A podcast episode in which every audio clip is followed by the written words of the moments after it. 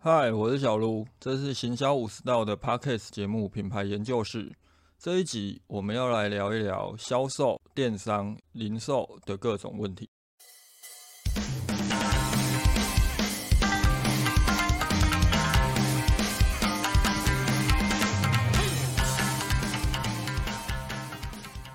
先前在 Clubhouse 开房的时候，有人曾经问过一个问题，就是呃，他们要开始去投放一些线下广告，呃，可能是公车啊、捷运站，又或者是一些报章杂志的广告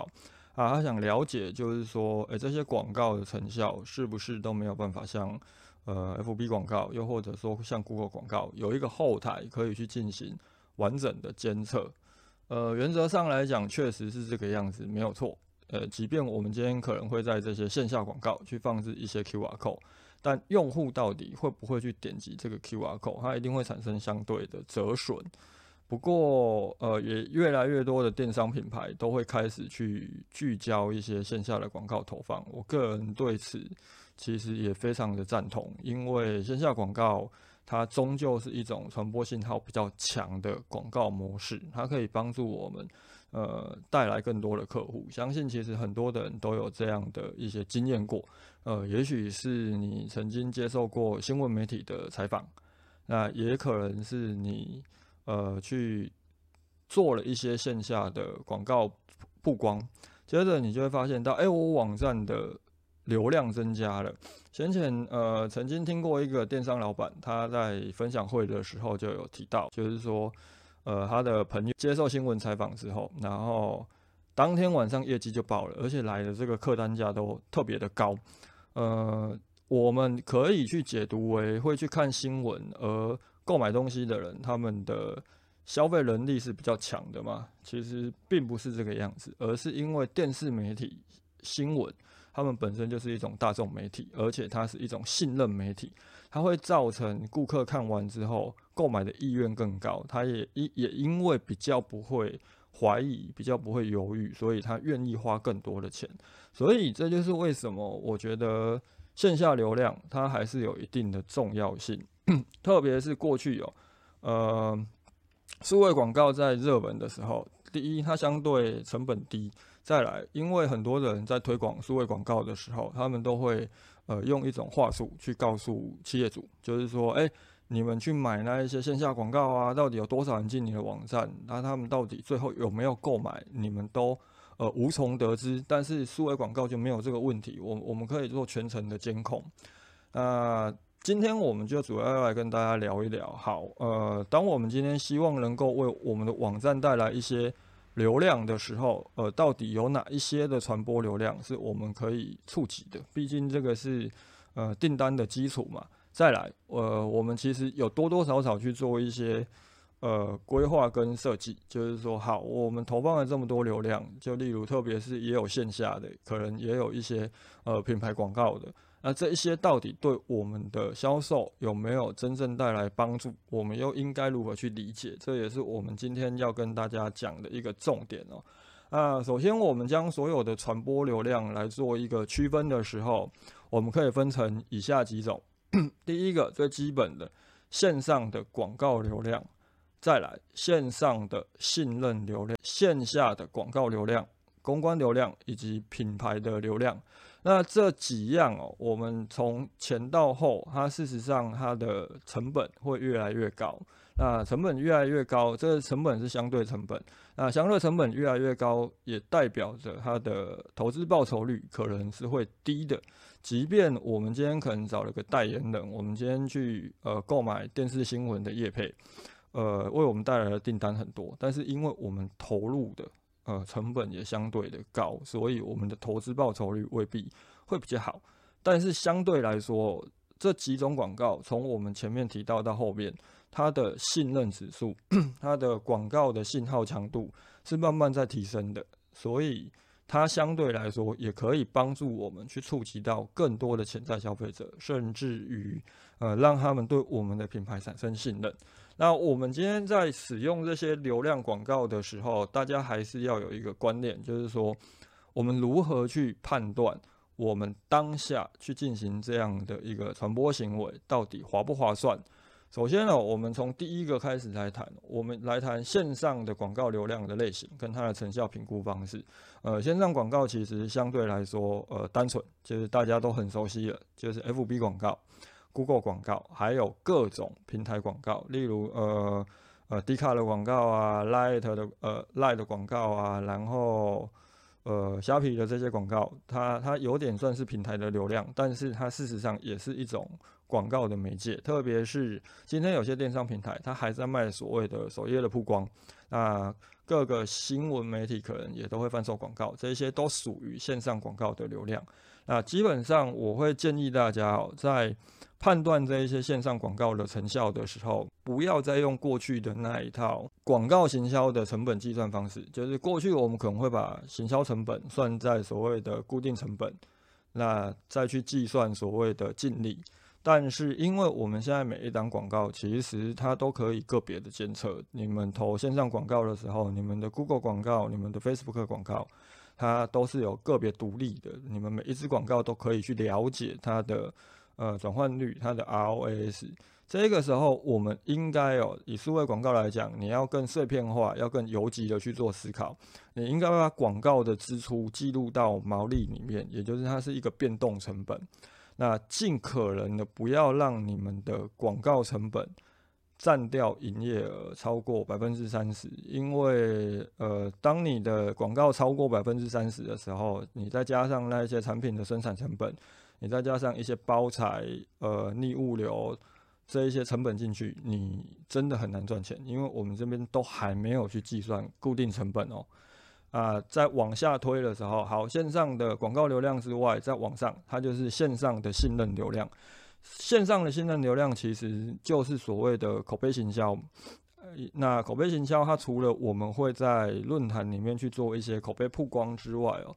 呃，网红行销以及布洛克行销，它也属于一种线上的信任流量，因为我们是在消费者已经相对相信的这一些意见领袖以及这一些平台上面去做曝光。那这一个时候，这些线上的信任流量，如果是网红跟布洛克行销的时候，它都一定是以业配的方式来呈现。这个时候，我们的成效评估方式就很简单。你的业配费用去除以该网红产生的营业额，我们就能够知道，呃，到底有没有赚钱。那有些网红他可能只有收一笔的业配费用，有些可能都还要记录抽成。那这些我们都要计算进去，更包含了很多的企业其实找了网红、找了布洛克之后，你们不是只有付给他的那一笔钱，去去利用他的。呃，既有的流量来转换，你们可能都还会投广告。那这个时候，你们也要把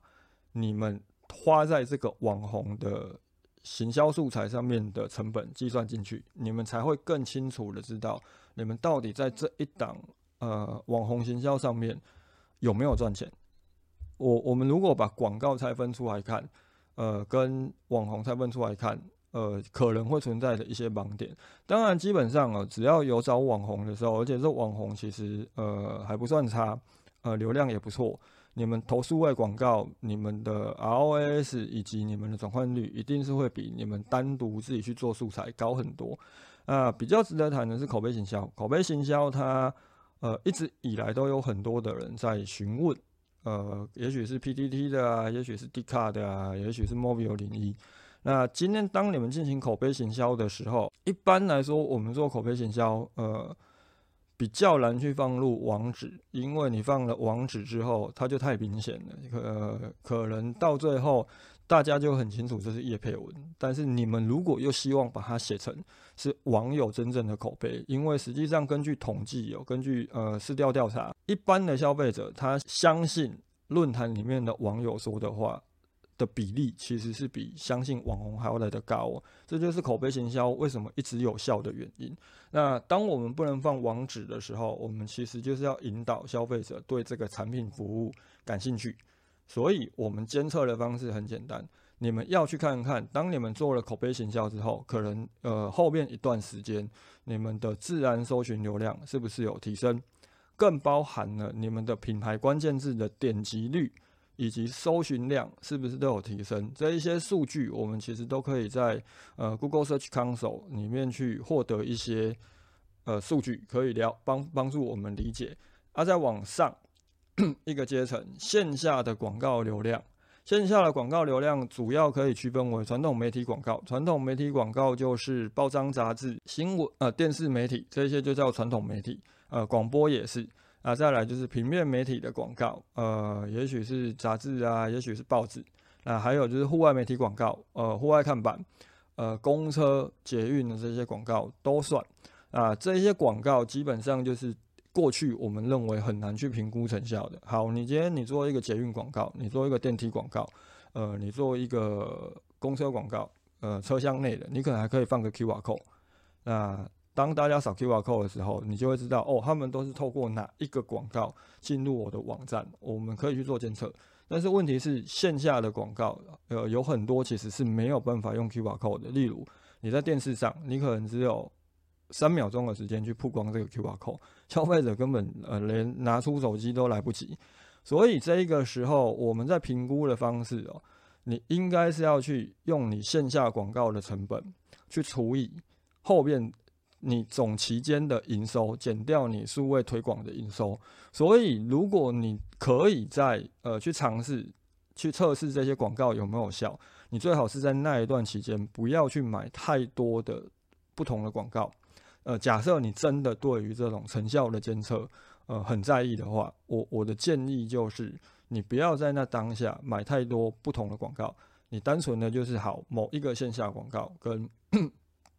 你平常就在投放的数位广告，那这个时候你把期间的总营收减掉，你呃 FB 啊、Google 啊这一些带来的营收，再去除以你的线下的广告成本，你就会知道它的 ROS 它的成效到底好不好啊。另外，当然 QR Code 它也是一个方式，只是它可能会相对适合放在像车厢内的广告、电梯。内的广告，这种消费者他当下处于静止的状态下，如果你是做户外广告，我个人是觉得不要瞎折腾去放那个什么 QR code。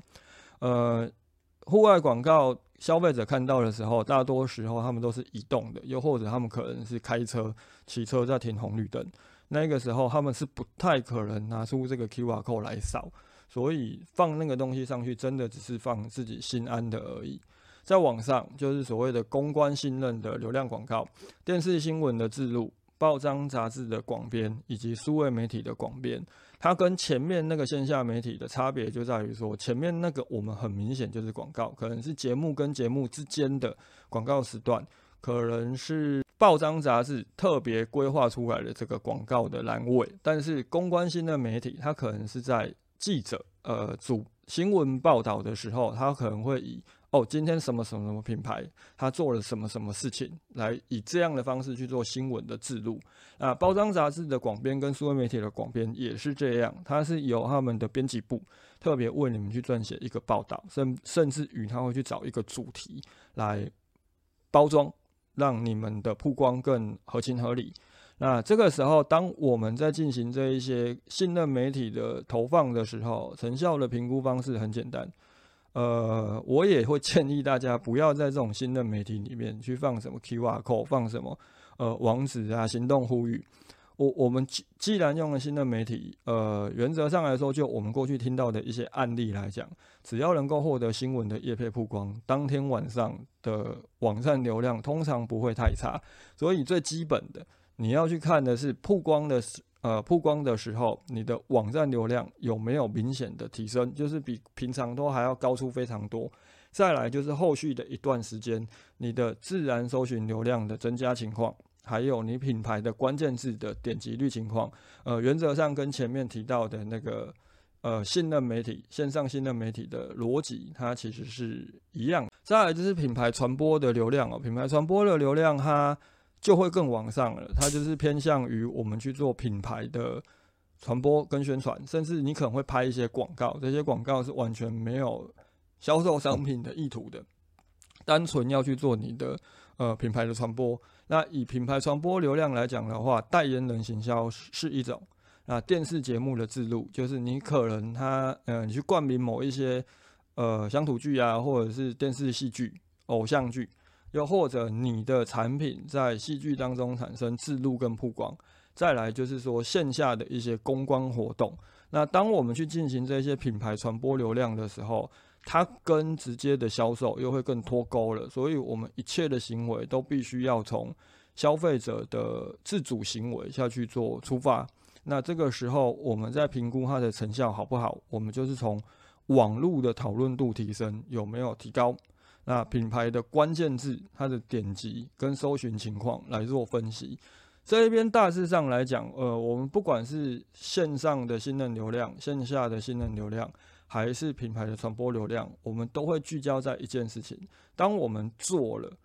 我们的品牌的关键字有没有被大量的搜寻，甚至于你们可能特别规划的一句 slogan，你们一个特别独特的产品名称，它有没有在那个当下，就是你广告曝光之后，你这个传播的呃媒介曝光之后，和后续一段时间，它都一直会有人搜寻，特别是布洛克，如果布洛克它呃文章摆很长的时候，它能够带来的效益其实是长尾的。呃，我们以这样的方式去做评估，即便你没有办法很明确的知道，你找了一个代言人，你你找了一个网红，你去买了一个电视新闻的制录，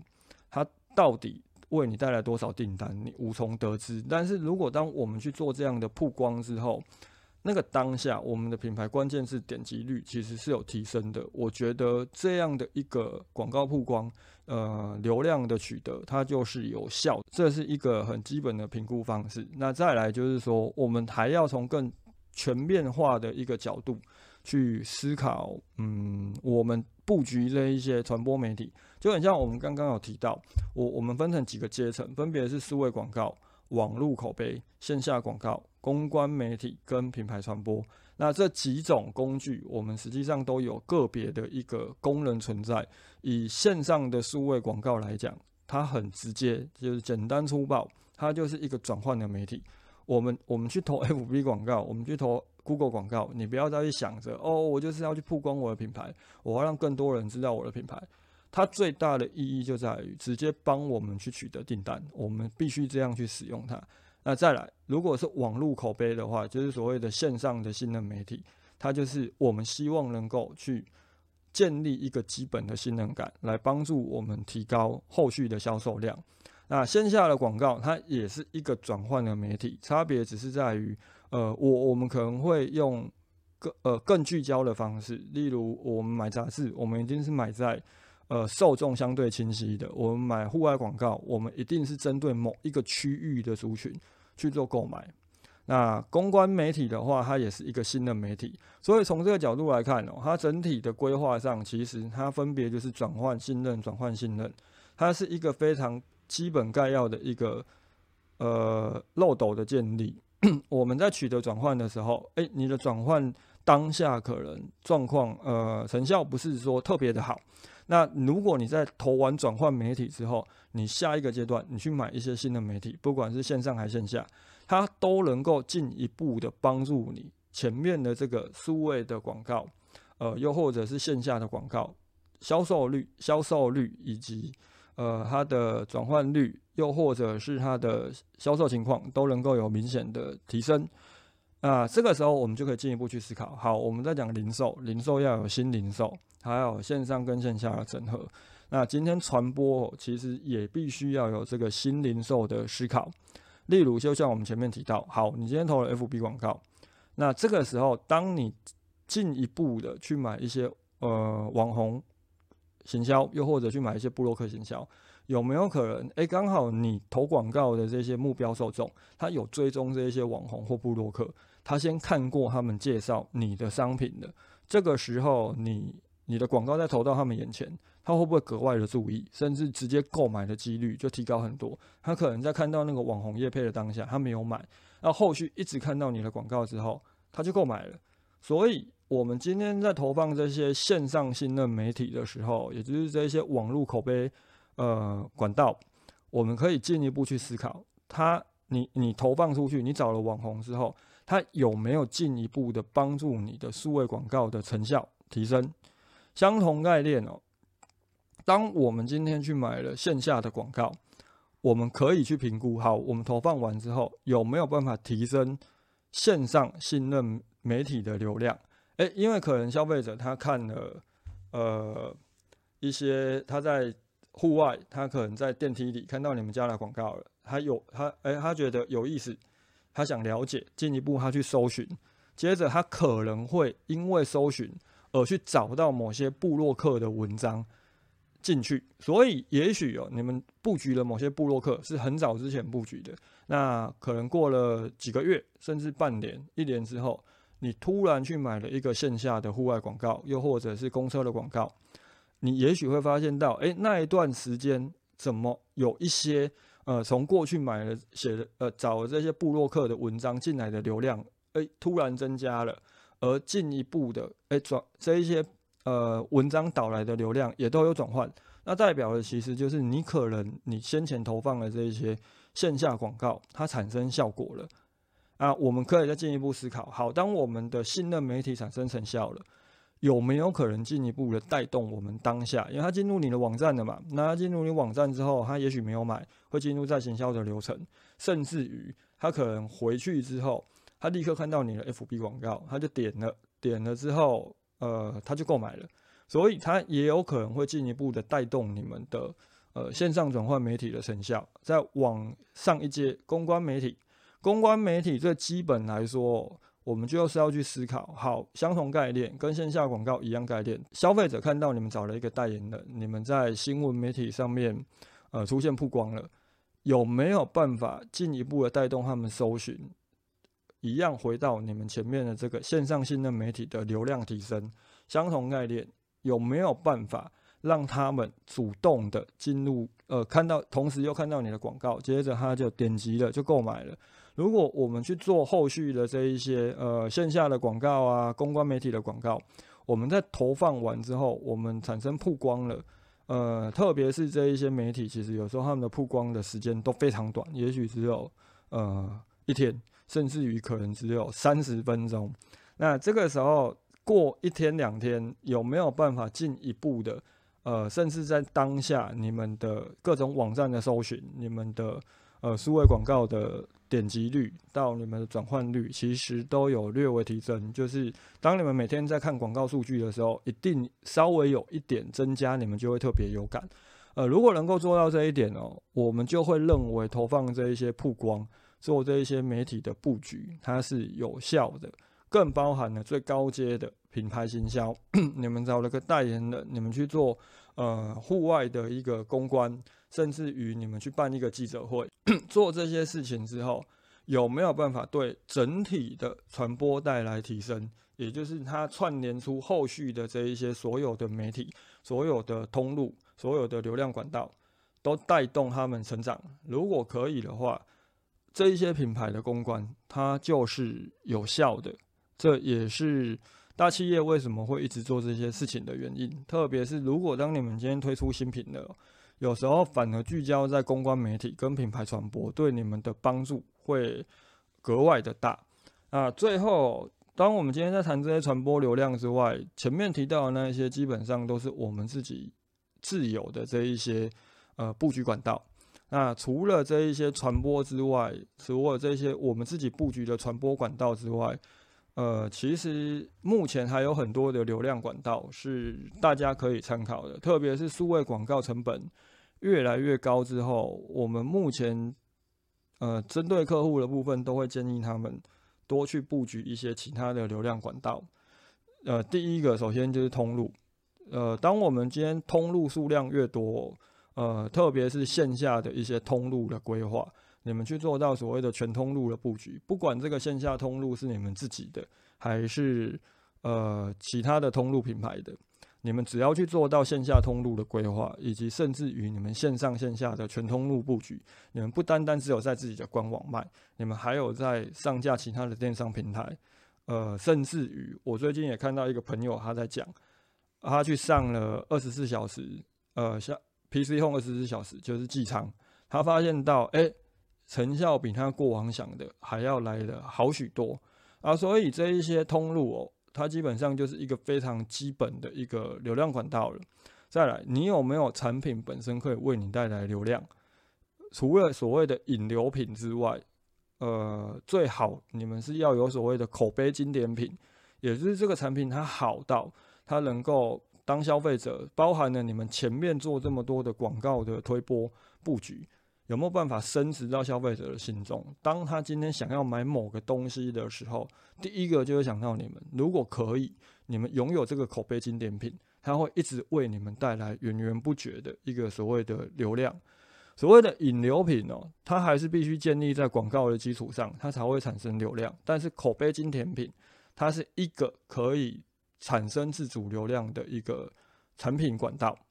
啊，接着就是用户的推荐口碑。用户推荐口碑有几种切入的方式，你可以直接用会员奖励的推荐机制。呃，这部分怎么去做？我们后续会再开一起来跟大家做讨论。再来就是说，社群的一个口碑的推荐，这也是一种方式啊。刚当然也包含了我们上一集跟大家聊到的内容行销。内容行销它透过 SEO 的方式，它一定能够为品牌带来流量。那到底这个流量？有没有帮助？呃，大家如果没有听过上一集，也就是第十八集的，可以回头去听一下啊。再来就是说，社群的内容扩散，为什么很多人都要做借势，要去做一些有梗的内容？目的就是希望能够让这些内容透过呃社群产生扩散嘛。那后续其他的就是大概像是呃我们前面提到的，除了前面提到的那个网红业配之外，呃团妈哦，它是一个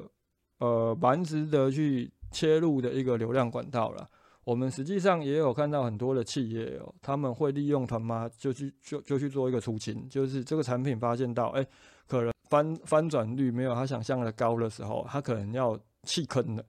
那这个时候要弃坑，也不可能把它堆在仓库里嘛。我们就是透过团妈把它销售出去，所以团妈它是一个值得大家去重视的一个流量管道。最后当然就是所谓的平台工具的红利啦。平台工具的红利，以电商平台来讲的话。呃，如果你们有上架，不管是某某 PC Home 还是虾皮，呃，其实他们这些平台的广告，特别是如果这些平台的广告，它是建立在呃搜寻的基础上的时候，也就是用户搜寻的，才会产生曝光，它的 ROS 普遍都很高。我前几天才跟一个朋友聊过这件事情，我就说，呃，啊，你都上上架了，你为什么不去买他们的广告试试看？然后我尝试之后，他这一段时间就跟我讲，哎，他他自己头发去做修正，他最近的 ROS 达到十啊，是哪个平台我就不讲了，呃，不需不需要帮他们做特别做广告。那你想象一下哦，如果这些平台工具可以为你带来 ROS 十，那这个时候我们即便我们的 FB 广告可能 ROS 都在三都在四，那相对来说，你整体平均下来，你整个流量布局的。投资报酬率是不是就变高了？所以为什么要去多方布局这一些流量管道以及传播工具的原因很简单，因为各个工具它其实都有呃 ROS 的高低差别。那今天这一些平台虽然它的 ROS 高，但是我们必须承认它的订单取得的效率并没有你的 FB 广告来的快，所以。我们终究可能整个综合下来之后，呃，也许没有办法达到非常的高，但至少会比你单纯聚焦在一个工具上面，呃，还要来的保险许多。以上，这就是我们今天想跟大家聊的，就是到底流量管道有哪些，以及好，我们去买了这一些过去大家普遍说哦不能监测成效不好，不要用的这一些线下的传播管道之后，我们怎么去进一步的从我们可以监测数据的这些地方去了解有没有带来更高的实质成效啊？如果针对今天的主题哦有什么问题的话，呃，欢迎留言或者私讯给我。那今天就到这里，大家拜。